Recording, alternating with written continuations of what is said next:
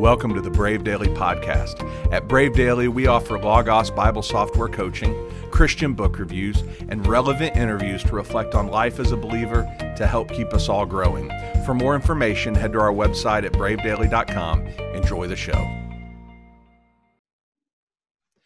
Welcome back to the Brave Daily podcast. My name is Rylan Brown. I'm the director of production for Brave Daily. I'm also a pastor in Little Rock, Arkansas, and I've got two very special guests with me today. Uh, Karen Mason and Scott Gibson have decided generously and graciously to sit down and talk about their new book, Preaching Hope in Darkness Help for Pastors in Addressing Suicide from the Pulpit. It came out in 2020. Uh, it's on Lexham Press. I recently just got finished uh, reading it. And let me tell you, it is a powerhouse of a book. It is a gift uh, to the church. And I think this is something we're going to talk about this in, in the interview. But if you're a pastor and listening and you've not dealt with this in your congregation yet, you will or maybe you're you're not a pastor and you're listening this book is still so insightful on how to minister to families and how to be connected and not let the the darkness get into these uh, sort of situations. As believers in christ we really want the light to shine. And so dr karen mason she's the professor of counseling and psychology at gordon conwell theological seminary. She has been there since 2016 she speaks multiple languages. She lived in pakistan working as a teacher for a number of years and she also has a wealth of experience in behavioral health and suicide prevention.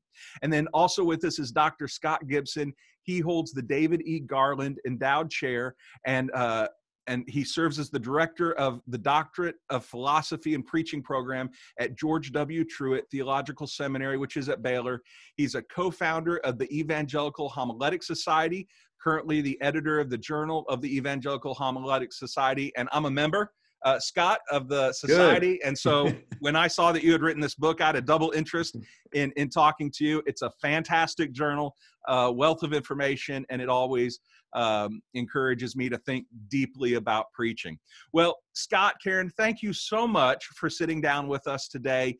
Christmas is coming up. Uh, before we get into your book, we always try to ask some sort of question that has nothing to do with your book.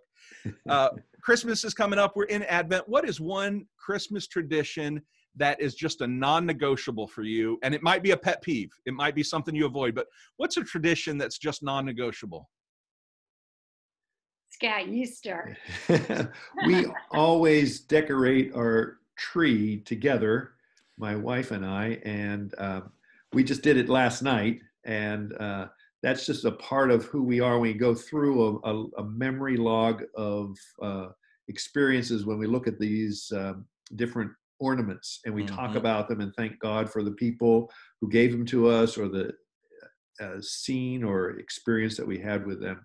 And um, I, I, had a, a, grandmother who gave me these two angels that I put on this tree just last night and I she's long gone, but her memory rests in me. And then I was a young Sunday school teacher, and I got a Raggedy Ann and Andy from a little kid who now they're in their fifties. and it's a reminder to me of God's great work in people's lives. Now, are you a fake tree, an artificial tree, or do you all have a real tree every year? Well, right now, real tree. Okay. Uh, yeah. We went out to a Christmas tree farm and and got it uh, on a snowy day. We're in Pennsylvania right now for the holiday. Oh, that's great. What about you, Karen? What's a Christmas tradition that's just non-negotiable? Yeah, well, yeah, my parents were missionaries, so I've just you know lived in so many places. It's it's it's hard to even grab onto the idea of tradition given all the the change in my life. But we always had Stollen for Christmas breakfast and uh, and that's a non-negotiable. Even though you know a great deal of my family is gluten-free, we I just break the gluten-free idea and have Stollen for Christmas breakfast. It's a non-negotiable. now, for those of us who might not have the same culinary expertise that you do, what is Stollen? It's a kind of bread that's sweet and uh, I have to say, you know, some of my family doesn't really like those candied fruits, but it's mm-hmm. got candied fruits and raisins and nuts and things like that. it's not a fruitcake, though. Fair, well, fair enough. No, that's Yeah. fair. Well, uh, that that's exciting. I do hope you all have a, a good Christmas coming up. We are here to talk about your new book, "Preaching Hope in Darkness: Help for Pastors in Addressing Suicide in the Pulpit." I was I've been in vocational ministry for uh, 17 years now, and when I saw this title, I was so excited because this is something I wish I would have had early on. Um, and it's not just for new ministers, new pastors. It's it's everybody needs this book. But it's one of those things especially as a young minister if i hadn't experienced it i would just kind of look past it. And looking back i think this is something i wish i would have had in my wheelhouse. And now that i've bought it and read it, it it's it's very very helpful. But you all come from very two different fields a preaching professor and then a psychologist a suicide preventionalist how did you all connect to write a book like this hmm Go ahead, Scott. Well, we we worked together. I was at Gordon Conwell for 27 years before I went down to Baylor, and so um, Karen, you t- talk about approaching me about this. Yeah, exactly. I, I, uh, so there, it's a little bit long, but this is an important part of the story, Ryland. So I'll, I'll give you the whole background. So I, you, you know, in my world doing research around suicide prevention with faith leaders and faith communities, I, I heard a military chaplain once tell me, you know, when I preach, I assume there's a suicidal person listening. Mm, And that just intrigued me. Uh, and I, I really wondered, you know, how do you preach with a suicidal person in mind? Uh, and, and so the story is that Scott uh, was teaching part of a D-Min. We, we, we were doing a D-Min for Haitian pastors and Scott was teaching the preaching part, and I was. Uh, I, I've lived in Haiti, you know, grew up in France, so um, you know, I was was uh, had a different role, but I was sitting there in that preaching class, listening to Scott preach for a whole week, and I said, "Oh my goodness, I have to write a book with Scott. I, I, I, just have to collaborate with Scott and." try to figure out you know what do we mean by preaching with a suicidal person in mind so i was just so thrilled and delighted when scott said yes and i don't think i don't think we really understood what was in front of us I, it, Mm. it was a very uncharted territory but i'm so thankful scott was willing to try this with me Yeah, and I'm thankful too. You mentioned uh, in uh, before we recorded, uh, Ryland, that you had an interest in thanatology. When I was in college, uh, I knew I was going to go into pastoral ministry, and so I took a course through the College of Nursing. I went to Penn State University on death and dying, and it was that course that really opened my eyes to what um, I would be dealing with up front as a as a pastor and um, and then at that time, uh, my my aunt uh, died by suicide, and that coming together was always in the back of my mind. So when Karen approached me and said, "Let's let's do this," I thought, "Hmm, uh, this is something that's so needed." I'll never forget the the funeral for my aunt and. Mhm. Um, the pastor, I went up and spoke with him, and I was just in college at the time. And he he turned to me and he said, "This family is a mess. mm, And that stayed eh, with me all these years. So, how could I, with Karen, help families that are in a mess? mm. That, that are dealing with this this matter of of suicide and it is such an intrusion and an unwelcome intrusion and um, how how do we help them get through this and uh, so that really is part of the background for us to- as we move forward with this book And I think you, as a reader of the book, I think you hit the nail on the head. I, I took away, I was kind of expecting a book about how to preach suicide sermons, but it's much broader than that. It certainly includes that. But for me, it was really about how to minister uh, in light of a suicide or maybe uh, someone's thinking about suicide. And as, as a vocational pastor, as a preacher, I've learned, you know, my interest is really where I want to be is in the hospital room, even though that's different today but God works in those moments of despair and that brokenness, and we have the opportunity to really bring some good and hope and clarity. And uh, so it, it's just a very, I thought the sample for handouts of survivors uh, was just extremely helpful. Uh, I, am going to refer to that uh, multiple times, I'm sure, throughout my my ministry. What encouragement can you all share for pastors who might not feel comfortable preaching about this topic? And it might not be for them at a personal level. It might be they know their congregation and they know the culture of their congregation. This is sort of taboo. We don't want to talk about it, especially with all the issues of mental health and the, the wide diversity of thought there. What encouragement can you share for someone who might be listening who feels not so comfortable about this topic? Go ahead, Karen. Well, you know, one thing that strikes me, Ryland, is just that, um, you know, people sitting in the pews want to have a sense of, of, of relevance, you know, mm-hmm. that, that, that the preacher is preaching some, uh, in some senses to them, to, to, to their needs, to, you know, their questions. And, and, and, and I really think it's a, that there are suicidal people sitting in the pews. And I think, it, you know, there needs to be relevant messages. And I think one of the points we were trying to make in the book is, and I hope it came through clearly that the, the church is key.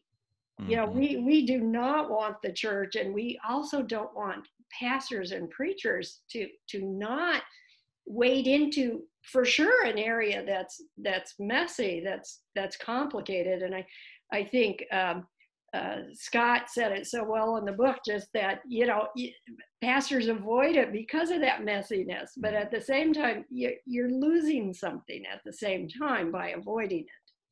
Yeah, and, and um, the, the, the matter of, of the hope of the gospel is something that is a constant in preaching anyway.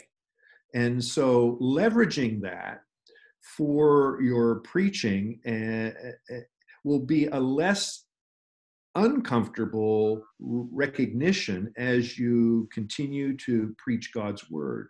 Mm-hmm. And so we've got hope, and we have hope from, from the gospel. And why not allow that to spill over into our, our preaching and our ministry? And it, it will then not then something like this, uh, a, a, tragedy of a, of a suicide takes place. Oh, that that is so helpful. I, I, used to preach in Asheville, North Carolina, and this is so true when when you say that you have to assume someone is suicidal. Uh, we, we, there was a lady there; she was in her 80s, and I thought she had her life together. Uh, I helped move her into her house, and she made an offhand comment. I was leaving. She said, "I'm very tired of all this." Mm. and I didn't pick up on it and would have had no idea that she was suicidal. And then she attempted to take her own life that following Monday, just 2 mm-hmm. days later. And so you're you're exactly right when we have to assume uh, that someone might be there. And you do well helping us see suicide in the context of both mental health and the spiritual nature of it. It's a good balance that doesn't minimize mental health or spiritual issue, but it's not uncommon in the church, as I know you all know, for someone to say that depression, suicidal thoughts are a sign that you don't have enough faith. Hmm. How do we push back against that? What, what do we what do we say that can help reshape that conversation? Well, I think you know we have so many examples of of people throughout the Bible, throughout history, who uh, Christian people who who have struggled with depression, who who who even struggled with thinking about dying, uh, and and so I think it's really hard to to to make the point that um, you know only uh, only not i've heard this said only non-christians are people who think about suicide or people who have somehow walked away from their faith. We just have examples of so many people uh, who were people of faith who struggled with these these thoughts of death and thoughts of suicide. So uh, uh you know i think we have to look at the bible as a whole. Mm-hmm. Yeah, it's not an uncommon eh, experience of men and women, whether you're a believer or, or not a believer, uh, to experience uh, depression, uh, uh loss, uh, discouragement. Um, and, and so to help people to see that it's part of a fallen humanity, mm-hmm. that that's who we are. And um, and therefore it's easy for us to to give up hope and to uh, lose heart mm-hmm. and um, and our task as preachers and uh, pastors and leaders is to help people to recognize that there is incredible hope mm-hmm. and that uh, it comes through christ our um, our redeemer of hope amen no that, that, mm-hmm. that's powerful and karen you you can probably speak to this on this issue at, uh, with your background in psychology, but you know that it's not. I think we try and sometimes separate our spiritual faith side from our bi- biology and our person. I'll confess on the show, I've I've been depressed and I've gone to counseling. Uh, Lexapro is a gift from God, yes. um, and so you know maybe could you speak to that a little bit about the holistic person the integrated it's not separate categories but as you know scott you've talked about it's hope it's still that message. But can you give us some reassurance that medicine might be needed and that's okay? Absolutely. And uh, uh, thank you so much rylan for your transparency. I think that kind of courage is what's going to help us get past some of this stigma. So thank you for that um, and absolutely you know the thing that always strikes me is uh, you know, uh, if, if a Christian has cancer, we don't expect their faith to, on, a, on some level, cure uh, that cancer. It's, it's, it's a biological issue. The person's going to, you know, seek medical treatment for this. Uh, you know, uh, mental health issues are some are, are, are like that also, right? It's it's there's there's a way where your brain is functioning differently when you're depressed than when you're not depressed. And so um, to to be able to reach out for help for that uh, and seek after uh, medical treatments, like as you're pointing out, medications like Lexapro, uh, but also we know just so much uh, also about just human functioning, uh, and and and we know that through um, you know all of the research that's been done around counseling and and helping people who are depressed, helping people who are suicidal. And so, and to not take advantage of that, uh, you know, Paul tells Timothy, you know, use wine for your stomach's sake, right? Mm-hmm. Use use the medication of the day to help yourself physically. I think to not take advantage of that, um, uh, you know, leaves people really struggling. Mm-hmm and and I would assume we probably have someone listening today who might be suicidal, and uh, you know I, I want to encourage. I think we all would for you to reach out to someone and to not take a temporary problem and try to fix it with a permanent solution. Um, mm-hmm. and, and, to really talk to someone and that that is my next question as a pastor you you list in your book skills that pastors need to have in this area of listening and risk assessment referrals uh, sabbath rest uh, how to take suicide attempts seriously, administering to survivors. At what point, I'm not trained in this area uh, like either of you are, at what point do I need to refer to someone? Let's think of the average pastor in the average office who has some training, but there, there's there's a level there where it's saying, hey, you need to talk to someone else who has a little bit more and then also what can we do a follow up to that is how do we have that conversation that is doesn't make it feel like to the other person like we're giving up on them mm-hmm. passing them off to someone else mm-hmm. yeah and and, and I, I have heard this from pastors so much that you really want to stay part of the the treatment team mm-hmm. on some level and, and i don't want to equate you know just the importance of a person's faith and and bringing god into the just the struggles that people are having with you know the the medical treatment or the counseling that a person hopefully is going to receive um, but yes so uh, one of the things that i think is so important is to not pass the person off right to to to in fact to because they still are people who are struggling spiritually potentially mm.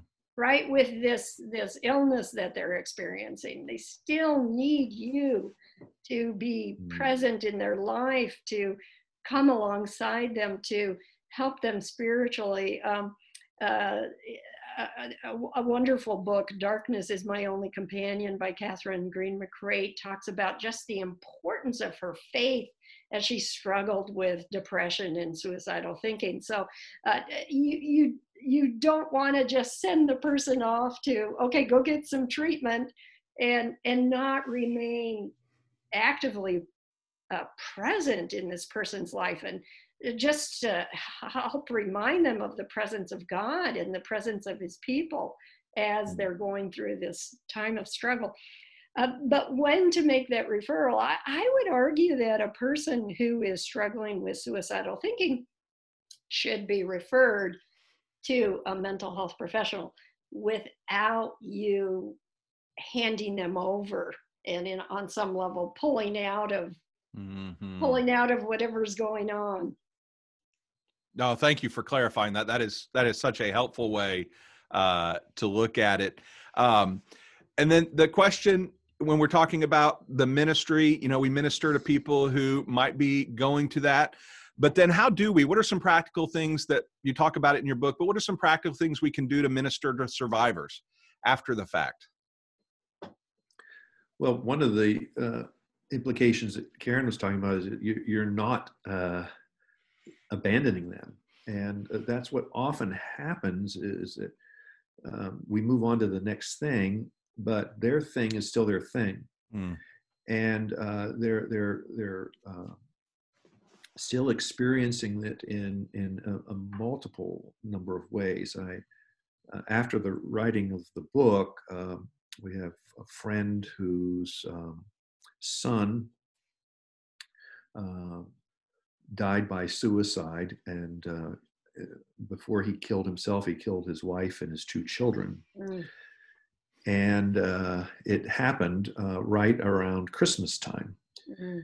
And this Christmas is coming up, and um, uh, I was just speaking with her. We're we have a condo in Pennsylvania, and she's two condos away from us, and they just had their Thanksgiving with their two remaining her two remaining children and their families. But uh, she said, "I I just have to go on with my the family I have, but it still hurts."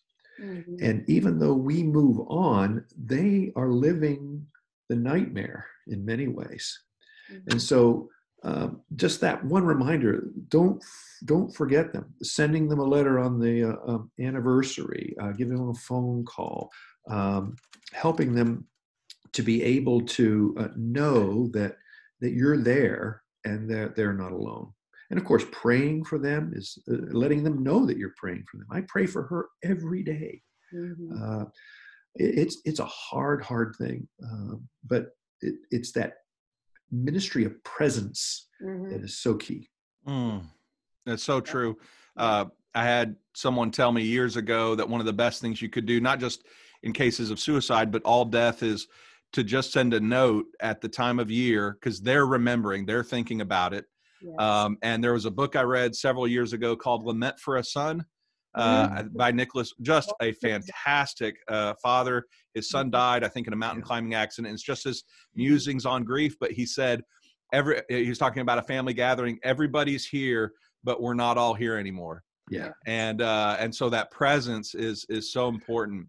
Uh, just to remember those, and you all do a good job of talking about that in your book. The sermon side, but also just the presence that people don't remember but they rem- might remember, well, I needed that message at the moment. Um, and so let's talk about the preaching aspect of the the funeral sermon. What texts do you think uh, are appropriate to to go to, and maybe even some practical questions of how long it, should that sermon be, and then you know the family they might ask for interesting requests when you have that conversation. They're they're they might not be thinking clearly, and uh, you know who would be at those moments. Right. so how do we think about the funeral sermon and the preacher's role the text selection themes all those sorts of issues? Well one of the things you want to keep in mind is asking yourself who are you as a preacher? Um, some preachers see themselves as extensions of their congregation or servants of their congregation in the sense that they will do what their congregation will ask them to do whatever. Um, but we are ministers of the gospel, uh, God's great good news, and we don't want to forget that. Um, so often, what happens is that um, we accommodate in ways that our culture is accommodated in terms of um, funerals in general. And um, I'm I'm one who who really wants us to remain connected to the gospel and the hope of the gospel. Because I've done funerals for non-believers and believers, but what holds them together is the the, the gospel. And so there might be uh, uh, passages that the uh, family might suggest that uh, would be appropriate. Again, you would want to assess that. Um, um, also, how do you shape a funeral service? Again, it's about the hope of the gospel. And so, what do you include and what do you not include? Uh, a lot of ceremonies or what have you, funeral services include people getting up and speaking and so forth. I don't do that. Um, I save that for the if there's a reception dinner or whatever afterwards for people to have the opportunity to get up and speak then. But I I I I want people to know that that there is hope in Christ, and I don't want them to to lose sight of that.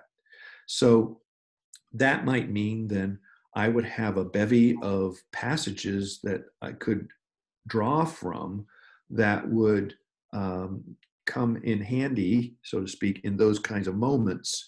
But I don't also want to be a person who uses the same text for every sermon that I do.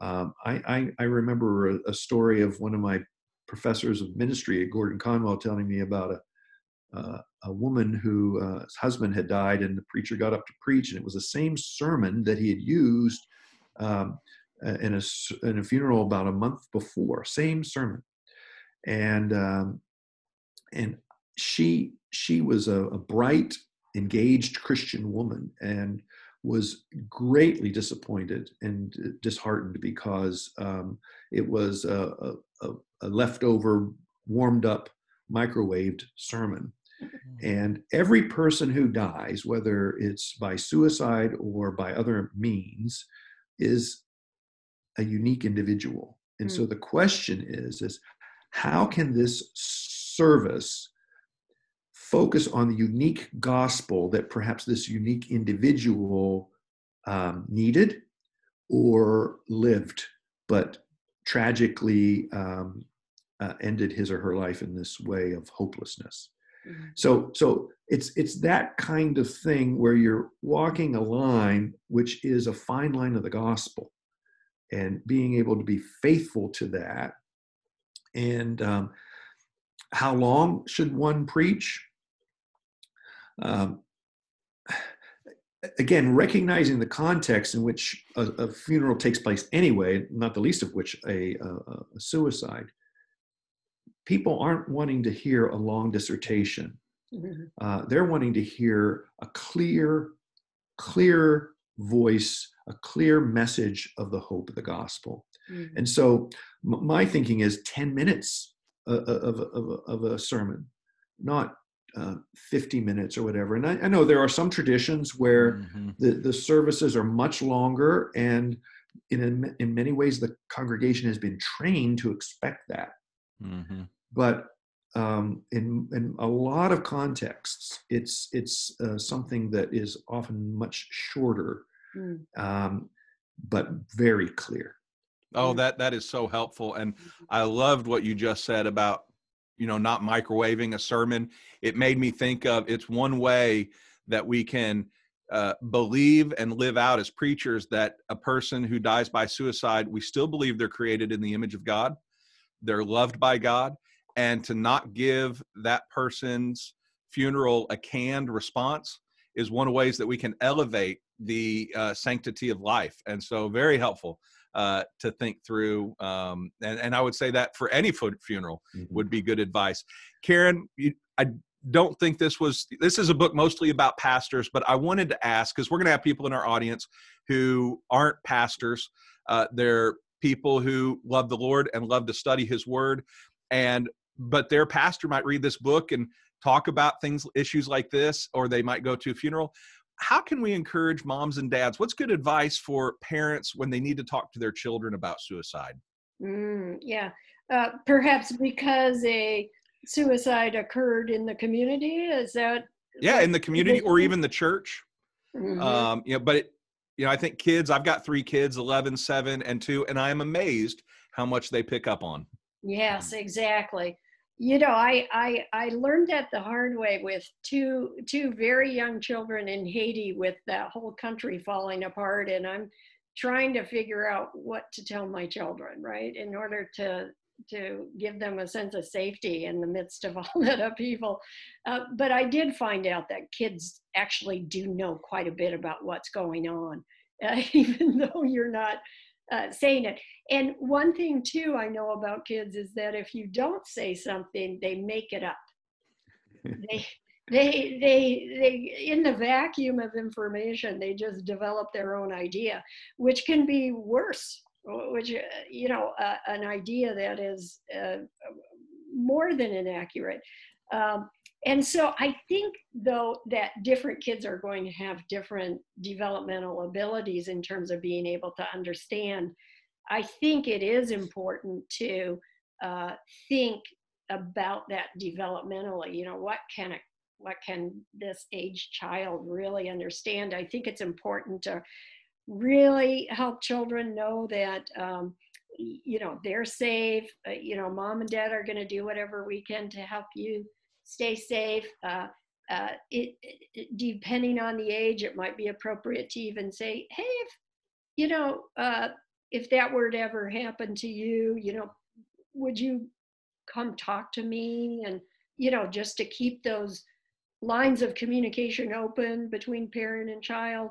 Um, so uh, I, I would think about it developmentally, but I would also think about sharing the information that you can share you don't want them uh, to find out about it from their you know mm. neighborhood friend down the street mm-hmm. who, who, who might come up with ideas that you you actually don't want them to come up with so um, say uh, you know I, I think we say in the book we were writing the book when 13 reasons why came out uh, and perhaps you're familiar with it. But mm-hmm. you know, I just think that uh, first, first of all, I'm glad my kids are older and I don't have to deal with making those decisions because I I really disliked that series for thousands of reasons, not just the suicide reason.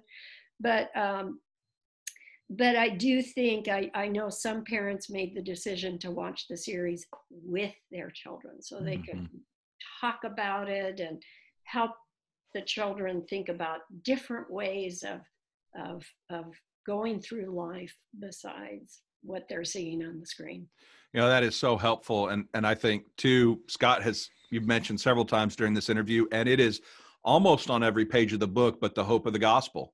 Uh, it is a hope-filled book, and it's it's a serious subject, uh, but you all have done a, a great job of helping us see the bigger picture. I've got one one final question. Um, suicide in a congregation or any event that happens in the life of a congregation, it can drain a pastor, especially if they're having to minister. And in your book, you talk about Sabbath rest. Um, what does that look like? What does that Sabbath rest look like for a pastor? And how does he or she know it's time for them to talk to someone else? Mm-hmm. I've gone through burnout. I didn't even know I was burned out until long after I was burned out. So, what are some of the warning signs that we should be looking for? And this, this I think applies to anybody. But what are the warning signs that preachers and pastors need to look for that hey, it's time to to do a checkup? I'll just say a couple things, and then Karen, please. Um, I was a pastor, and it seemed as if when I was doing um, a funeral, a, a, death would take place, and then two more would happen. It just seemed like they came in threes.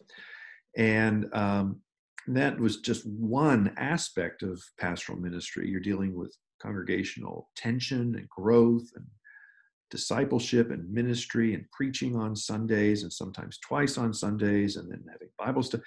So there's, a, we go into pastoral ministry often with um, uh, these rosy uh, glasses of what it's going to be like to train people in Jesus and and um, uh, was one of our former presidents, Gordon Conwell, used to say, he said, uh, "Some sheep bite," and uh, and it's not as easy as it as it seems to be from a distance. And so, what often happens is you, we get caught up in the rigors of ministry and, and forget the uh, uh, importance of, of, of looking at ourselves and um, and I don't know exactly when the best time is for that to to um, uh, move us into a um, uh, another spot of, of getting out of burnout. But one of the issues is of, of being intentional of taking some time off mm. every week. Mm-hmm. That's no, that... the, the intentionality of that. Karen? Yeah. So, uh, you know, uh, Scott and I have written about this because it, it, it, it's a concerning issue, right? Uh, you know, if you look at some of the research, pastors have higher rates of, of um, not suicide, I'm sorry, of depression and anxiety than, uh, you know, people in the general population. I think the fact that pastors get put up on a pedestal is just a lethal combination there, you know. Mm. Uh, and being put up on a pedestal, I think uh, sometimes we, uh, sometimes pastors, ministers of the gospel can start to start to buy into that that maybe they aren't human like absolutely everybody else and uh, uh, so Scott and I have a, a, colleague at Gordon Conwell named Dr. David Currie who I've heard him say this a million times. Pastors are just like everybody else, only more so. and and and I think that pastors really need first they need to start out with just that assumption. Hey, I'm a human. I'm in an incredibly stressful job and I need to be aware of this. And uh, so, as Scott said, taking that, you know, no one exi- is exempt from that fourth commandment, right? So, uh, it, it, it's it's a commandment for pastors too that there has to be that regular uh, rhythm of work and rest. Um, but the the thing that um, the two things I'll say about kind of getting to that burnout place is that you can tell you're there when you stop caring. So when somebody calls you up and uh, wants to talk about X, and you're sitting there saying, I just don't even care anymore about X, uh, that's a point at which you might have uh, that's a point at which you might want to reach out for some help. The other thing i'll say is that i have talked to so many seasoned pastors who talk about the importance of meeting with a group of fellow pastors. And i think one of the things that the fellow pastors can do for you is to look into what's going on and and give you feedback. So even if you don't recognize it yourself this this group of seasoned pastors that you're traveling through ministry with can sometimes speak into what's going on. Wow. I feel like we have just scratched the surface. I could talk to you all, both of you, all day on this subject. And for those listening, we have just scratched the surface. This book, I want to encourage you to get it, whether you're a pastor or not. I think it's going to be helpful for families, but especially for pastors and preachers. It's going to do a couple of things. One, it's going to help you give you a context for the actual funeral. But then, as we've talked about earlier, it's about ministering to survivors and preparing a church. And it's about giving hope. It's the hope of the gospel speaking in a broken world. We are broken people. And so I want to encourage everyone to uh, get this book. If you'd like a copy of the book, we're going to have links in the description. Please, uh, please check check it out. Have it in your library. Uh, maybe buy a copy for a friend, uh, especially this time of year. I think coming up on Christmas, uh, this is going to be pertinent more more so than ever. Scott and Karen, thank you so much for sitting down with us today. You've just been absolutely wonderful and delightful, and a joy to be around. You're welcome, and thank you. Thank well, you, Thank you. So, uh, Thank you all for listening today. If you need help with Logos Bible software, your library, any of the tools, sermon preparation, go to our website at bravedaily.com and sign up with one of our coaches. We'd be happy to help. Until next time, God bless.